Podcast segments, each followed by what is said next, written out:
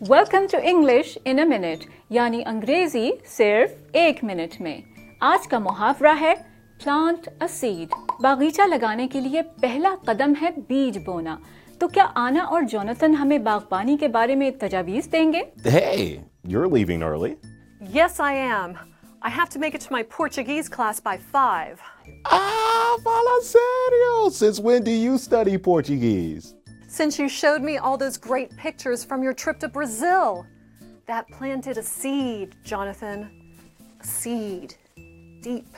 So plant a seed کا مطلب ہے کہ کسی کے ذہن میں کوئی آئیڈیا یا احساس پیدا کرنا ایسا مثبت انداز میں بھی کیا جا سکتا ہے جیسے آنا کو برازیل جانے کا آئیڈیا دیا گیا لیکن اس کا اطلاق منفی بھی ہو سکتا ہے جیسے کسی کے دل میں شک و شبے کے بیج بونا اور یہ تھی انگریزی ایک منٹ میں۔